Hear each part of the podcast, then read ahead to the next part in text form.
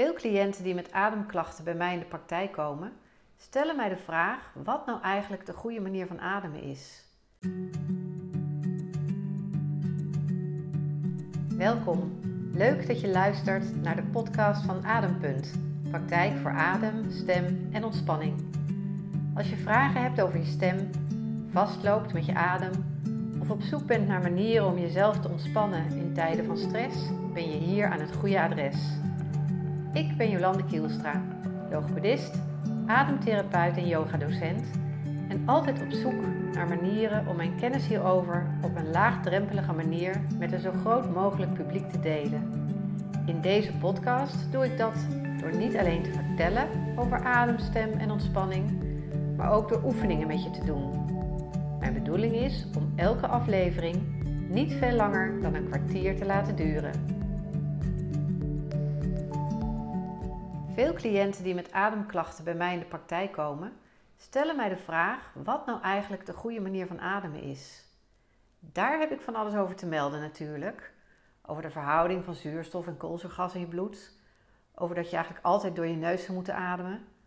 En daar ga ik wellicht ook nog in volgende podcasts op in.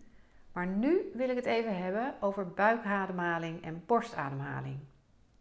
Toen ik heel lang geleden de opleiding tot logopedist volgde, werd mij verteld dat je altijd met je buik zou moeten ademen. Dat heeft mij destijds al bevreemd, omdat dat niet klopte met mijn eigen waarneming en ik dus dacht dat ik het altijd fout deed.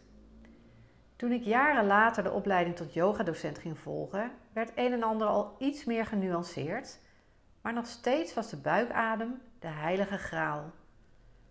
Pas toen ik de opleiding tot adem- en ontspanningstherapeut volgens de methode van Dixhoorn ging doen, werd alles me een stuk duidelijker. Maar voor ik daar verder op inga, wil ik eerst een korte oefening met je doen. Kom ontspannen zitten met je rug tegen de leuning van de stoel en je voeten plat op de grond. Voel of je comfortabel zit zo. Als er iets is wat je wil veranderen, doe dat dan nu. En ga eerst na of er iets is wat je stoort. En als er iets is wat je stoort en je kunt het veranderen, verander dat dan nu. Mocht er iets zijn wat je stoort wat je niet kunt veranderen, accepteer het dan. Merk dan op hoe je bent gaan zitten. Voel hoe je voeten de grond raken. Je bovenbenen contact maken met de zitting van de stoel. Je billen rusten. Voel hoe je rug contact maakt met de rugleuning van de stoel. Word je bewust van de stand van je schouders. En voel hoe uit je schouders je armen omlaag hangen. En of ze contact maken met je romp.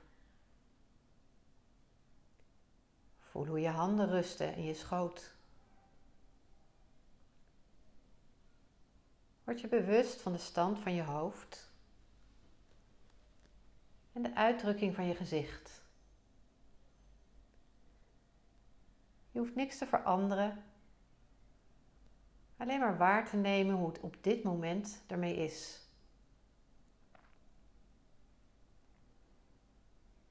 En net zoals je je lichaam kunt observeren zonder er iets aan te willen veranderen, zo ook kun je je adem observeren.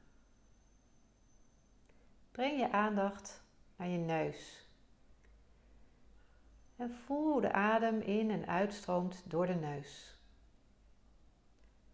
Merk op dat de lucht die naar binnen stroomt iets koeler is dan de lucht die weer naar buiten stroomt. Voel hoe de adem je lichaam in beweging zet. Ergens zet het uit wanneer je inademt en zakt het weer terug wanneer je uitademt. Waar kun je deze beweging het best voelen? Voel je dat vooral in je schouders? Of misschien meer ter hoogte van je borstbeen? Rond je middenrif, in je buik.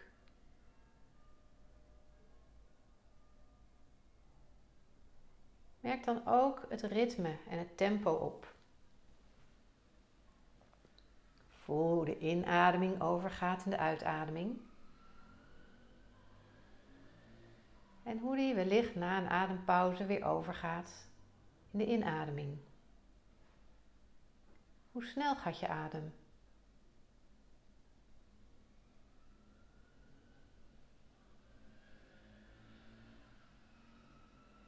Merk dan ook op hoe je je voelt. Hoe is je stemming? Voel je ontspannen? Of juist een beetje opgejaagd? Heb je het druk?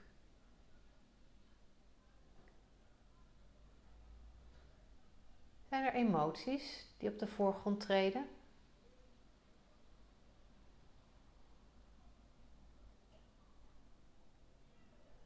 Dan je aandacht voor dit alles weer los. Adem een keer wat dieper in en langer uit.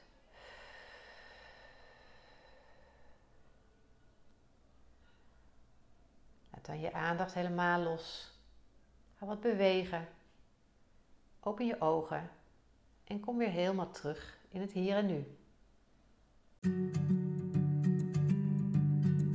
Wanneer je deze oefening wat vaker herhaalt, op verschillende momenten van de dag, dan zul je wellicht merken dat op die verschillende momenten je adem ook steeds anders reageert.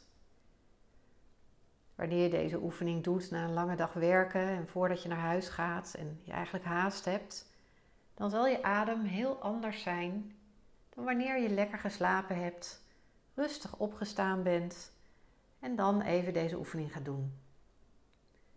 En dat is ook eigenlijk wat een gezonde adem doet. Een gezonde adem, een functionele adem, past zich aan aan dat wat je aan het doen bent. Ben je relaxed? Zit je op de bank? Lees je een boek? Dan is de adem langzaam, een keer of zes, in en uit door de neus en diep in de buik. Heb je haast? Spring je op de fiets om de kinderen uit school te halen? Dan is de adem hoger, hoger in de borst en sneller. En wellicht in en uit door de mond. Ga de komende tijd eens bij jezelf na hoe dat bij jou is. Hoe adem je op verschillende momenten van de dag? En laat dan los of dat goed of fout is. Observeer. Observeer hoe het op dat moment voor je is en hoe dat voelt.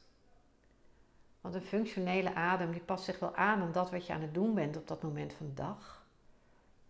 Maar ook belangrijk is dat je je daar goed bij voelt.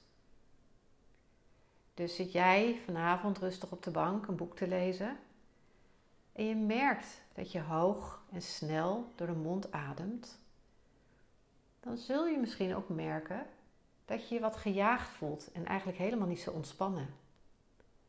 Die manier van ademen is op dat moment niet functioneel. Die manier van ademen is functioneel als je haast hebt. En als je iets gedaan wil krijgen, als je even flink actie in de tent moet krijgen, dan kan het handig zijn om bewust wat hoger en sneller te gaan ademen. Maar als je eigenlijk wil ontspannen en rustig op de bank, soort van naar de nacht toe wil manoeuvreren, omdat je straks gaat slapen, dan is deze manier van ademen helemaal niet functioneel. Dus het komt erop neer dat eigenlijk geen enkele manier van ademen per definitie goed of fout is. Het is meer dat een bepaalde manier van ademen niet functioneel is voor dat wat je op dat moment aan het doen bent.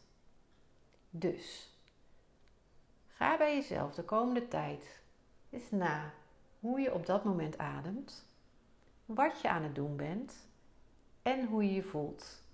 En vraag jezelf dan af of de manier van ademen zoals je op dat moment aan het doen bent, functioneel is. Of dat er eigenlijk misschien een ander adempatroon zou moeten passen bij dat wat je aan het doen bent. Oké, daar wil ik het bij laten voor deze allereerste podcast. Dankjewel voor het luisteren en ik hoop je weer te zien bij de volgende podcast.